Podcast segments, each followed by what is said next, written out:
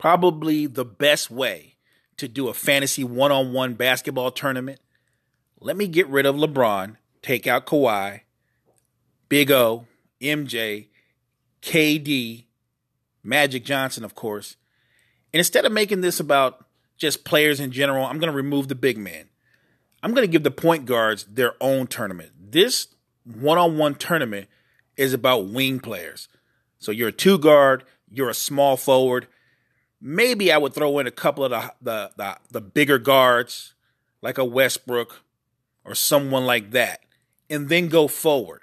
And here's the thing I thought you could do seedings. Maybe a guy like McGrady would be a one seed or a two seed.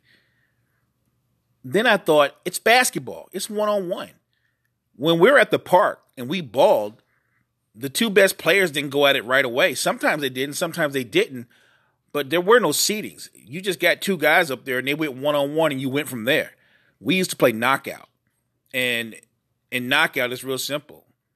You get up there, you throw the ball up. The first one to score wins. That's knockout. It's that quick. It's that fast. So the way I determine this, no brackets in terms of like I didn't go through seedings. I really just put together the matchups right off the top of my dome. So when you see James Harden versus Brandon Roy, top of the dome. When you see Westbrook versus Isaiah Rider, I didn't put a whole lot of thought into it. I just went with it. I think it's funner this way. We can have more fun conversations without it being too deep. The point of this is is to just have fun with this. And what I didn't want to happen was I wanted I didn't want too many people get caught up in well, you know, James Harden averages 36 points a game and this many assists and shoots this much from the field. I wanted you to get caught up in there's two men, they're not wearing uniforms, they're just in sweats, they're in a gym, they want to play a game of one on one. You know what their abilities are. You know how athletic they are. You know what kind of handle they are.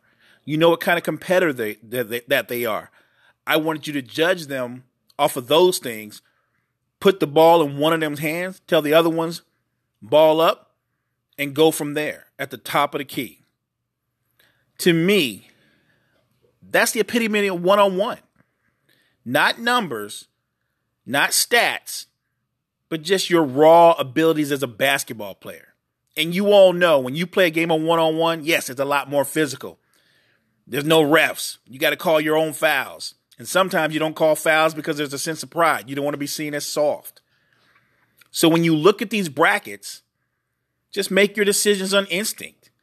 Maybe you look at a matchup like Penny Hardaway versus Vince Carter and you go, Vince is more athletic, more explosive, he'd kill Penny. Or maybe you look at it as Penny's got a nice handle, Penny's a little bit taller, Penny's athletic too. Maybe he would give it to Vince since Vince is not a good defender. Everybody has an opinion. There are no wrong opinions. All I'm asking you to do is participate. Let's go.